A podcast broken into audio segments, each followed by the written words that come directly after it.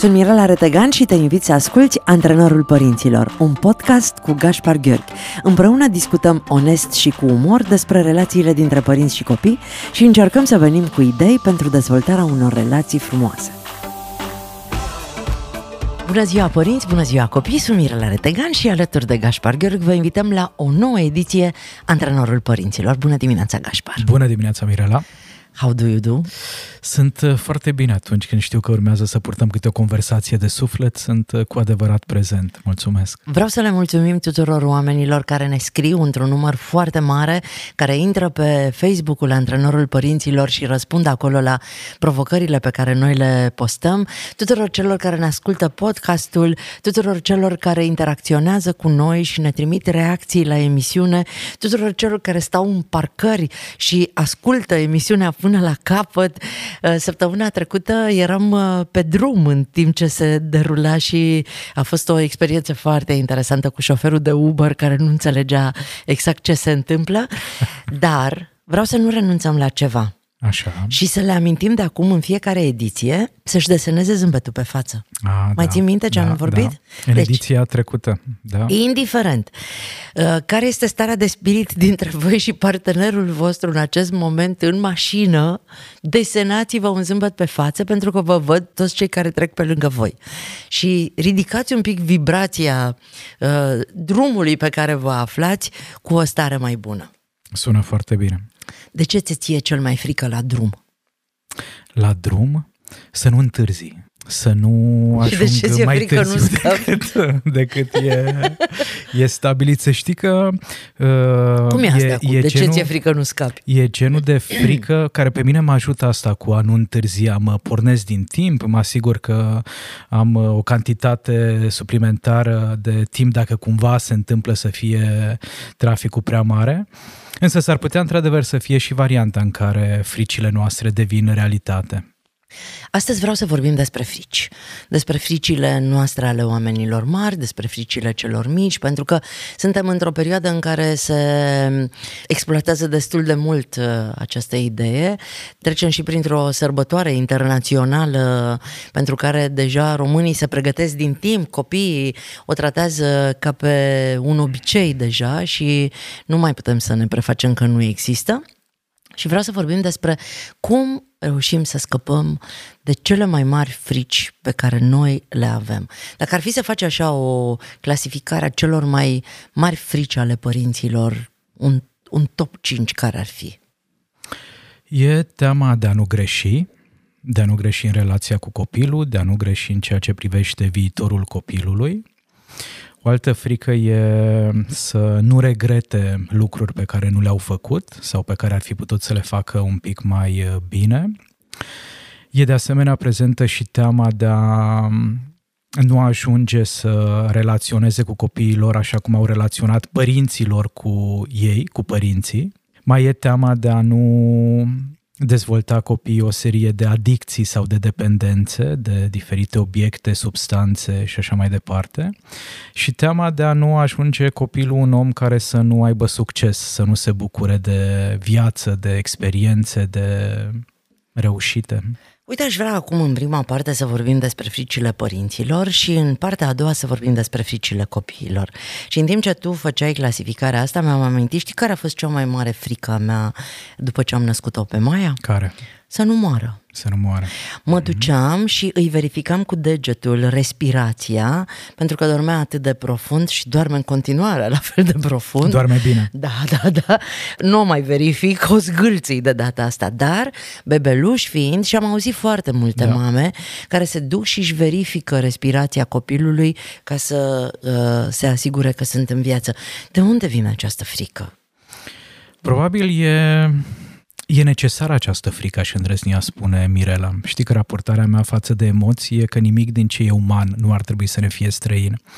Și atunci când uh, mama poartă în pântec uh, timp de câteva luni bune o ființă umană care se dezvoltă, are sentimentul că protejează ființa respectivă, că e în siguranță în momentul în care s-a născut, deja se creează acea distanțare, acea diferențiere înainte de toate fizică între mamă și bebeluș, însă nevoia mamei de a se asigura că acel bebeluș este în siguranță e în continuare prezentă. Și pentru că încă nu a trecut suficient de mult timp, nu a avut suficient de multe experiențe împreună mama și bebelușul pentru ca ea să realizeze, să aibă încredere în faptul că bebelușul trăiește și universul protejează, are nevoie să verifice. Sunt comportamente de verificare care sunt firești. Când devine nesănătoasă această frică? Știi când? Când uh, o considerăm ca fiind nefirească și anormală atunci când nu înțelegem sensul, atunci când încercăm să ne criticăm sau să ne judecăm din cauza ceea ce simțim, atunci când avem impresia că emoțiile sunt o dovadă de anormalitate, de patologie, de disfuncționalitate, atunci într-adevăr se înrăutățește relația cu emoțiile. Observ foarte multe frici la femeile însărcinate. Uh, pe, pe vremea mea uh, mi-am făcut trei ecografii, probabil toată sarcina și și atunci m-am dus să-mi confirme doctorul Ardelean Liviu de la satul mare că sunt uh, gravidă pentru că mă simțeam atât de bine încât uh, mi se părea anormal. Aud astăzi o grămadă de analize, de verificări și răzverificări pe care o femeie însărcinată le face pe parcursul unei sarcini foarte, foarte multe că, din teama de a nu avea o sarcină uh, cu probleme, de a nu avea un copil uh, cu probleme. Cât de sănătos e să uh, cultivăm fricile astea în perioada sarcinii? Cred că e important să fim vigilenți și să avem grijă de sănătatea noastră și de sănătatea fătului. Însă, în același timp, e foarte, foarte important să dezvoltăm o relație cu emoțiile noastre. Pentru că dacă mămica se îngrijorează și are o poveste în minte, povestea respectivă stârnește niște emoții în corp, de exemplu frică, anxietate, teamă și așa mai departe. Dacă percepția mămicii asupra celor emoții că nu ar trebui să existe, că nu e normal, că nu este în regulă, atunci uh, nu e neapărat benefic sănătos. și sănătos pentru ea, pentru că totul se transformă într-o luptă. Eu le spuneam tot timpul când eram însărcinată să nu-mi povestească nimic. Uh-huh. Că veneam, uite, să-ți spun ce i s-a întâmplat, nu, știu, nu mă interesează. Da, da. Nu mă interesează, mie nu o să mi se întâmple nimic, eu o să duc sarcina asta la capăt, eu o să fac un copil sănătos, eu o să fiu bine. Am refuzat orice orice informație negativă care ar putea să fi putut să vină spre mine. Și am mai activat ceva. Și a fost foarte bine că ai pus limite. Am mai activat ceva. Da, și erau șocați în momentul în care uh, cum și spui așa direct, da, nu vreau să-mi vorbești despre asta, da. nu vreau să-mi spui acest episod, nu mă interesează. Lumea nu e obișnuită cu genul ăsta de reacții și oamenii preferă, dar să rămână în cap o poveste Sigur. și tu începi să creezi imagini, să construiești pe ea și te trezești că dezvolți cine știe ce frici cu care tu altfel n-ai fi avut nicio treabă. Apoi, uh, mai e ceva, Gașpar. Pentru mine, credința că tot ceea ce ni se întâmplă are legătură cu noi și că uh, nu, nu trebuie să trecem peste niște lucruri, ci să trecem prin ele, m-a ajutat foarte tare. Absolut. Să-mi, să-mi dau seama că acel copil s-a dezvoltat în pântecul meu fără ca eu să fac nimic. Nimic, eu n-am contribuit, eu nu, eu nu i-am modelat degețelul ca să îi se formeze. A fost nevoie doar să asiguri un mediu în care să se poată dezvolta sănătos, Atât. să nu consumi substanțe Nu mi s-a care... datorat uh-huh. nimic da. din ceea ce i s-a întâmplat acestui copil. În același timp întâlnesc, pentru că eu mă ocup de copii speciali și mă ocup de copii abandonați, copii care s-au dezvoltat în medii complet nepotrivite și care sunt perfect sănătoși și care sunt deștepți și care sunt talentați și care fac niște lucruri extraordinare. Hmm. Mai e și Dumnezeu implicat în povestea asta? De fiecare dată. Cred că dacă avem această capacitate, Mirela, de a ne uita la probleme sau provocări ca niște lecții sau oportunități de creștere și de dezvoltare, deja suntem foarte câștigați, deja avem posibilitatea de a ne simți încrezători și puternici și totul ține de perspectivă, de percepție, de felul în care privim spre noi și spre cei din jur. Spunem că cea mai mare frică a părintelui este de a nu se rata ca uh-huh. părinte. Uh-huh. Și cred asta. Mie îmi place să spun că părinții își dau adevăratele examene în fața copiilor și nu în fața societății. Cum fac să nu mă mai tem de asta într-un fel care să încurce relația mea cu copilul? Recomandarea mea către părinți e să vadă care e cadoul cu care vine această frică. Și noi, din păcate, din cauza unei lipse de educație emoțională, Mirela, și din cauza faptului că nivelul de inteligență emoțională e foarte scăzut, avem o perspectivă haotică și nesănătoasă asupra emoțiilor și credem că dacă ne vizitează emoția de frică sau de anxietate, înseamnă că ceva nu este în regulă. Și ar fi atât de bine și atât de sănătos pentru adulți și pentru copii dacă ne-am schimbat perspectiva.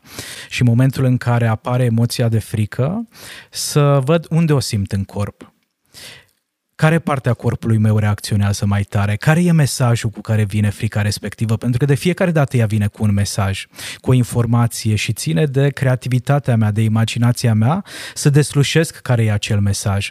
Atunci când vine vorba de teama asta de a nu greși, de a nu avea o influență negativă asupra copilului, Frica în ce mă ajută? În a rămâne de fiecare dată cu ochii deschiși. Conectat. Conectat, exact. Prezent. Și a căuta informații, a mă informa, a mă documenta, a fi vedea... mai bun. Sigur, a vedea exact ce aș putea face pentru a susține dezvoltarea armonioasă a copilului. Dacă nu apare frica și mă culc pe ureche, s-ar putea să se dezvolte copilul într-un mod armonios, dar s-ar putea să fie și foarte multe situații care să blocheze, care să influențeze mai degrabă negativ evoluția copilului. Deci frica e benefică. Eu am încercat de fiecare dată când mintea devenea dușmanul meu să înțeleg asta, să accept că în momentul ăsta mintea nu mă ajută, uh-huh. că mă bombardează cu tot felul de întrebări la care eu nu am răspunsuri și atunci când luam o decizie pentru Maia, îmi asumam că poate nu este cea mai bună decizie, dar atât m-am priceput eu în acest moment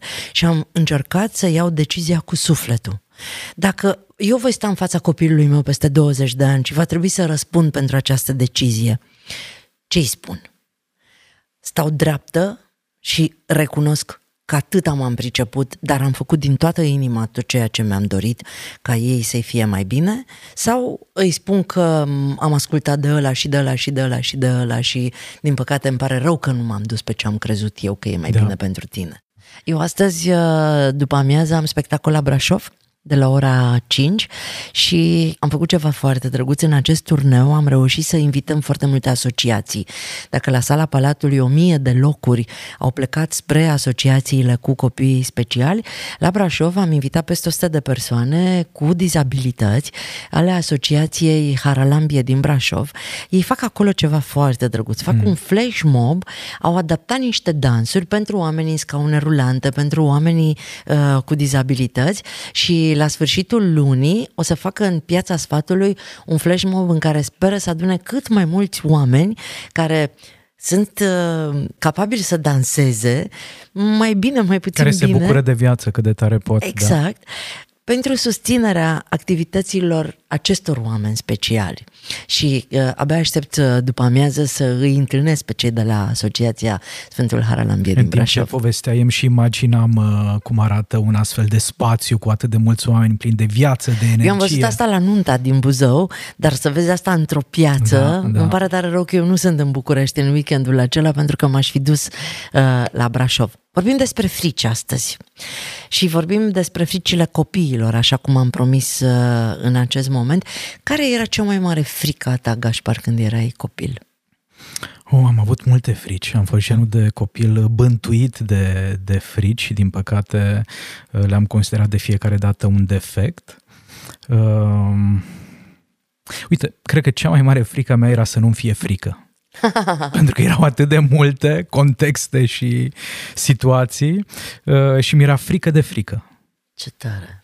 Mie mi-era frică de, uh, hm, nu de abandon, ci de, de faptul că nu sunt uh, acceptată, de neacceptare. Mm-hmm. Frica de neacceptare. Da.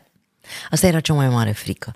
Că nu o să mă lase în gașca lor, că nu o să mă primească în grupul lor, că nu o să... Asta a fost cea mai mare frică. Și pe urmă a doua frică a fost că eu o să cresc mare și o să plec și nu o să fie nenea Iușca cu mine. nenea Iușca fiind cine? Nenea Iușca fiind vecinul nostru, pe care mama îl chema de fiecare dată când aveam o problemă. Pentru că tata era un boem și tata iubea să citească și să asculte radio și să facă rebus și să joace remi și să se uite la meciuri și nenea Ioșca repara clanțele, uh, becurile, orice problemă Era tehnică. mult bun la toate, da. Tehnică aveam, îl salut pe nenea Ioșca, încă e acolo lângă mama și asta era, mă gândeam, Păi și eu când cum o să plec de aici... De... Nu, teama mea nu era că o să, cum mă descurc fără mama, fără tata, ci cum o să mă descurc eu fără nenea Ioșca. Da, da. Ce frici uh, mai au copiii, Gașpar? Din ce îți spun ție părinții la cabinet? Depinde, depinde mult de vârsta copilului. Dacă ne referim la copii mici, de un an și jumătate, doi anișori, e teama asta de a nu pierde legătura cu părintele. Dacă vorbim de copii mai mari care merg la grădinițe, le e teamă că nu se va întoarce părintele după ei în momentul în care se încheie programul de la grădiniță. Dacă vorbim de școlari, e teama asta de eșec, care e destul de prezentă, teama de a nu dezamăgi părinții din cauza rezultatelor, teama de a nu fi respinși de către grupurile de colegi, Uite, vezi, de asta era frica clasă, mea principală. de școală. Această teamă cumva după aceea se extinde mai departe și la adolescență. E teama asta de a nu fi dat la o parte dintr-o gașcă din care mi-aș dori să fac parte. Teama de a nu fi criticat, judecat, care devine din ce în ce mai intens în perioada adolescenței. Și de asemenea e teama asta de a ne asuma, și mă refer la adolescența 14, 15, 16 ani, teama de a fi noi înșine, de a ne asuma identitatea sexuală, orientarea sexuală. Trebuie să vorbim într-o emisiune despre asta. Într-o emisiune trebuie să vorbim despre asta, într-o altă emisiune trebuie să vorbim despre depresie, Da. într-o altă emisiune sunt câteva subiecte și îi rog pe cei care ne ascultă să ne scrie sugestii, pentru că e important pentru noi să vorbim aici despre lucrurile pe care ei vor să le audă și să folosim această uh, întâlnire să-i susținem în nevoile pe care ei le au. Aș vrea să ne oprim un pic asupra unei frici, mi-am amintit acum în timp ce le enumerai, pe care o avea Maia când era mică. Uh, mi-a spus la un moment dat, cea mai mare frică a mea este să nu te dezamăgesc. Uh-huh. Și a fost un șoc pentru mine, pentru că Ce eram vârstă avea mai atunci? pus- Cred că undeva 10-11 ani, în Aha, preadolescență. deci început de adolescență, Început da. de adolescență și uh, a, a fost o surpriză foarte mare pentru mine, pentru că eu n-am fost niciodată genul de mamă care să pună presiune asupra ei, să-i cer rezultate, să-i cer performanță. Am încercat din potrivă să o fac să înțeleagă că nu e important uh, um, simbolul care ne arată ce știm, ci ce știm. Și după ce îmi povestești tu un pic despre ce înseamnă asta, o să-ți povestesc cum am rezolvat eu în spectacolul pe care îl jucăm acum în Super Pietoni, această frică a copiilor și această asociere a lor, a rezultatelor um, vizibile cu știința, de fapt. Uh, ne întoarcem la teama de a nu dezamăgi părintele. Din punctul meu de vedere, Mirela, fiecare teamă, așa cum am spus și înainte de pauză, vine cu un dar. Copiii au nevoie de aceste frici, au nevoie de aceste temeri, însă de asemenea au nevoie ca părinții să le fie alături și să le normalizeze fricile. Atunci când un uh, preadolescent de 11-12 ani trăiește cu această teamă de a nu își dezamăgi mama sau tatăl, părintele s-ar putea îngrijora foarte tare că eu n-am greșit cu absolut nimic, eu n-am făcut uh, nimic ca să-i cultiv frica copilului, însă s-ar putea uita și cu niște ochi definiți de multă curiozitate empatică. Oare de unde vine teama asta a copilului meu? Oare ce anume l-a făcut pe copilul meu să se întrebe dacă mă va dezamăgi sau nu? Pentru că de fiecare dată emoțiile merg mână în mână cu niște gânduri. Și emoțiile, dacă iau de mână gândurile, îl ajută pe copil să se înțeleagă pe el și să înțeleagă lumea din jur. Iar gândul Dacă- ăla vine dintr-o acțiune pe care el a dintr-o văzut-o acțiune, probabil exact, sau din, din felul o în care replică. interpretează uh-huh. realitatea, ceva ce am promutat sau ceva ce este produsul imaginației lui. Dacă eu o văd, de exemplu, pe mama, ce vârstă aveai când mai avea 11-12 ani? 40. 40 erai uh, în satul mare sau Nu, la eram în București? București. Erai la, în București. Ok, eu văd pe mama ca pe o femeie puternică, Exact. care se descurcă, care ea ies uh, toate planurile pe care și le stabilește și așa mai departe. Iar eu mă percep ca fiind o preadolescentă de 11-12 anișori, văd diferența dintre mine și mama și mi-e teamă cumva ca din cauza diferenței să nu cumva să sufere mama. Și toți, toți copiii Mirela, indiferent de vârsta lor, își doresc ca părinții să fie fericiți. Își doresc ca părinții să fie bucuroși Mândri. și mulțumiți. Nimeni nu vrea să-și dezamăgească mm-hmm. părinții, asta e foarte important de știut. Chiar și acei copii care se implică în comportamente negative vor de fapt să fie văzuți. Așa că dacă eu în calitate de părinte nu dramatizez că a apărut frica, ci mai degrabă mă întreb oare care o fi cauza? Oare ce are de învățat copilul meu din toată povestea asta? Mă pot duce lângă preadolescentul meu să-l invit să purtăm un dialog. Hai să vedem prin ce anume crezi că mai putea dezamăgi.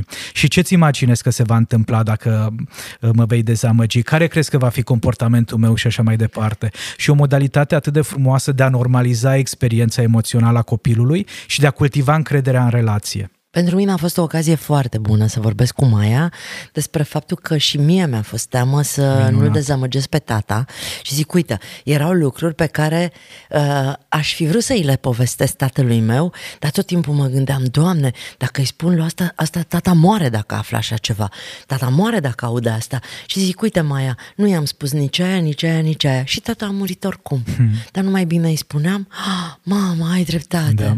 Și pe urmă i-am povestit Maiei despre o frică pe care eu o aveam când eram uh, mică uh, în relația cu mama. Mama n-a vorbit niciodată despre eșecuri. Mama întotdeauna și-a afișat doar succesul. Uh-huh. Iar eu mă simțeam uh, incapabilă să îmi recunosc niște eșecuri pentru că știam că mama nu mă poate înțelege. Cineva care le face pe toate perfect, care este extraordinară, n-are cum să înțeleagă greșelile mele. Și uh, a fost un moment în care eu am început să-i povestesc Maiei despre greșelile mele. Și să-i spun, uite, acolo am greșit crezând asta. Ah, ai greșit? Da, am greșit rău de tot și uite cum am corectat. Pentru că mi-am dorit să nu mă vadă perfectă. Exact. Să înțeleagă că nu sunt perfectă. Nu prea vorbim despre greșelile noastre ca să nu le dăm exemple proaste și să aveau ai noștri expresia aia, le dăm nas. Uh-huh. Nu le dau eu nas, nu le suflu în coarne, lasă să nu știe ce am făcut eu când eram de vârsta lui, că pe urmă și o ia în cap. Da, ne e, ne e teamă de ce s-ar putea întâmpla dacă copiii ne-ar cunoaște, așa cum ne e teamă să ne vulnerabilizăm. Nu e foarte confortabil să îți pui pe tavă eșecul și minusurile și defectele și după aceea să faci pe lupul moralist în discuția cu copilul și să-l... Păi și cum, eu, uite, eu nu mai țin minte foarte bine cum, oricum eu am un temperament uh, vulcanic și uh, trec foarte ușor de la o stare la alta. Uh, din fericire, mai e un spectator bun în ce mă privește. Dar hai să-i ajutăm pe părinții care nu au acest talent de a uh, vorbi acum despre niște eșecuri și pe urmă să-și ia copilul la rost în secunda 2, apropo de... Uh, Recomandarea ar fi să nu mai facă asta, să nu mai Ce? luăm copiii la rost, să Ah, nu-i mai ok. criticăm atât de mult, să nu-i judecăm atât de mult, ci mai degrabă să ne conectăm din punct de vedere emoțional la ei. E atât de important, Mirela, și majoritatea studiilor de specialitate arată că cel mai important ingredient pentru a-l ajuta pe copilașul nostru să își învingă fricile, să nu fie copleșit de anxietăți, de îngrijorări, e să se simtă conectat emoțional la oamenii din jur. Una dintre cele mai mari frici ale copiilor uh, mici este frica de moarte. Vin foarte mulți copii în uh, turneul pe care noi îl avem. Știi că eu stau după fiecare spectacol la autografe și atunci sunt întâlnirile one-to-one și am timp să povestesc cu ei și îmi spun părinții că nu mai știu ce să facă pentru că uh, copiii se tem de moartea părinților. Pe la 4-5 anișori începe această spaimă permanentă că uh, mama nu se mai întoarce, că mamei se întâmplă ceva. Ok, hai să vedem ce am învățat despre frici până acum, ce știm. Unu, că fricile sunt firești și normale. Ok. Doi, fricile îi ajută pe copii să crească. Okay. În momentul în care apare această frică de moarte, e o posibilitate, o oportunitate foarte bună pentru copilașul nostru să descopere ceva despre el și despre lumea din care face parte. Ar fi atât de benefic și de înțelept, Mirela, dacă i-am educat pe copilaș nu ținând moartea la distanță, ci normalizând moartea. Și mergem pe stradă, da, e toamnă. Da. Ai spus că e o toamnă superbă. Superbă. Ne plimbăm uh, prin uh, parc cu copilașul și vedem uh, frunzele care au căzut. Ce s-a întâmplat cu o frunză în momentul în care a căzut? A murit. Am putea spune că a murit. Da. Vedem uh, o pasăre care s-a izbit de ceva și de asemenea a murit. Putem să ne folosim de aceste momente pentru a iniția un dialog cu copilașul și a-i uh, arăta care sunt credințele noastre ca familie apropo de subiectul moarte. Ok.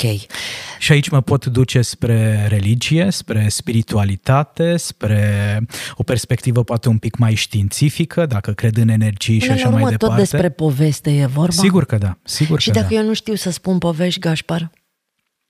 Mirela, știi ce am descoperit până Ce? la vârsta de 40 de ani? Ce? Că toți oamenii știu să spună povești. Toți părinții știu să se joace. E suficient să se uite pe YouTube la Gașca Zurli pentru a prelua niște idei, pentru a-și stârni imaginația. Nu prea există acest nu știu. Există, în schimb, nu vreau. Da, Și e important să ni-l asumăm. da. La ultimul spectacol, uh, doamne, erau atât de mulți părinți uh, caut o expresie, știi?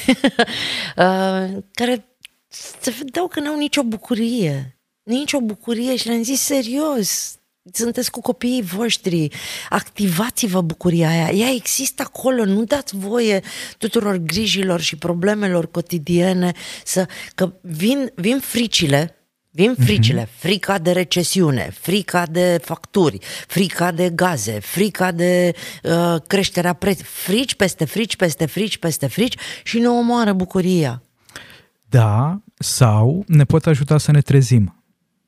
Hai să vorbim un pic despre Ne pot, asta. ne pot ajuta să... Știi, Că toate e clar că acum, în perspectiva jurul mea meu- asupra emoțiilor e una pozitivă, în inclusiv jurul meu asupra toți fricii. se tem de frig și de foame. Mhm. Și eu le spun, măi, oameni buni, temeți-vă de neiubire. Temeți-vă că n-ai cine să te țină în brațe dacă ți-e frig. Nu, Mhm. degeaba îți duduie caloriferul și tu stai fund în fund cu partenerul că nu vă vorbiți de o săptămână. Degeaba ai bani să-ți cumperi toate mâncărurile și ți-ai umplut frigiderul și îți înfunzi copilul cu mâncare și la mănâncă cu sughițuri și cu lacrimi, că tu n-ai răbdare să stai cu el și să îi dai să mănânce sau să faci din mâncare o bucurie. Degeaba ai tot ce trebuie ca să plătești niște facturi Mhm. și tu ești singur într-o cardughie de casă în care nu te întreabă nimeni de sănătate. E foarte important să recadrăm lucrurile și ceea ce faci tu în momentul în care uh, abordezi fricile în acest uh, fel e o recadrare sau o restructurare cognitivă, dar de asemenea e, e benefic, Mirela, să acceptăm frica și să nu folosim prea multă energie cognitivă, ci mai Ok. degrabă să mergem spre corp. Unde simt frica? Ce gust are frica? Ce culoare În are portofel frica? simt frica cei mai Nu, mulți nu, dintre oameni. pentru că, Glumesc. pentru că suntem atât de deconectați de corpul nostru, corp, știi? exact. Și atunci mintea construiește foarte multe povești și noi știm că majoritatea dintre ele nu sunt reale.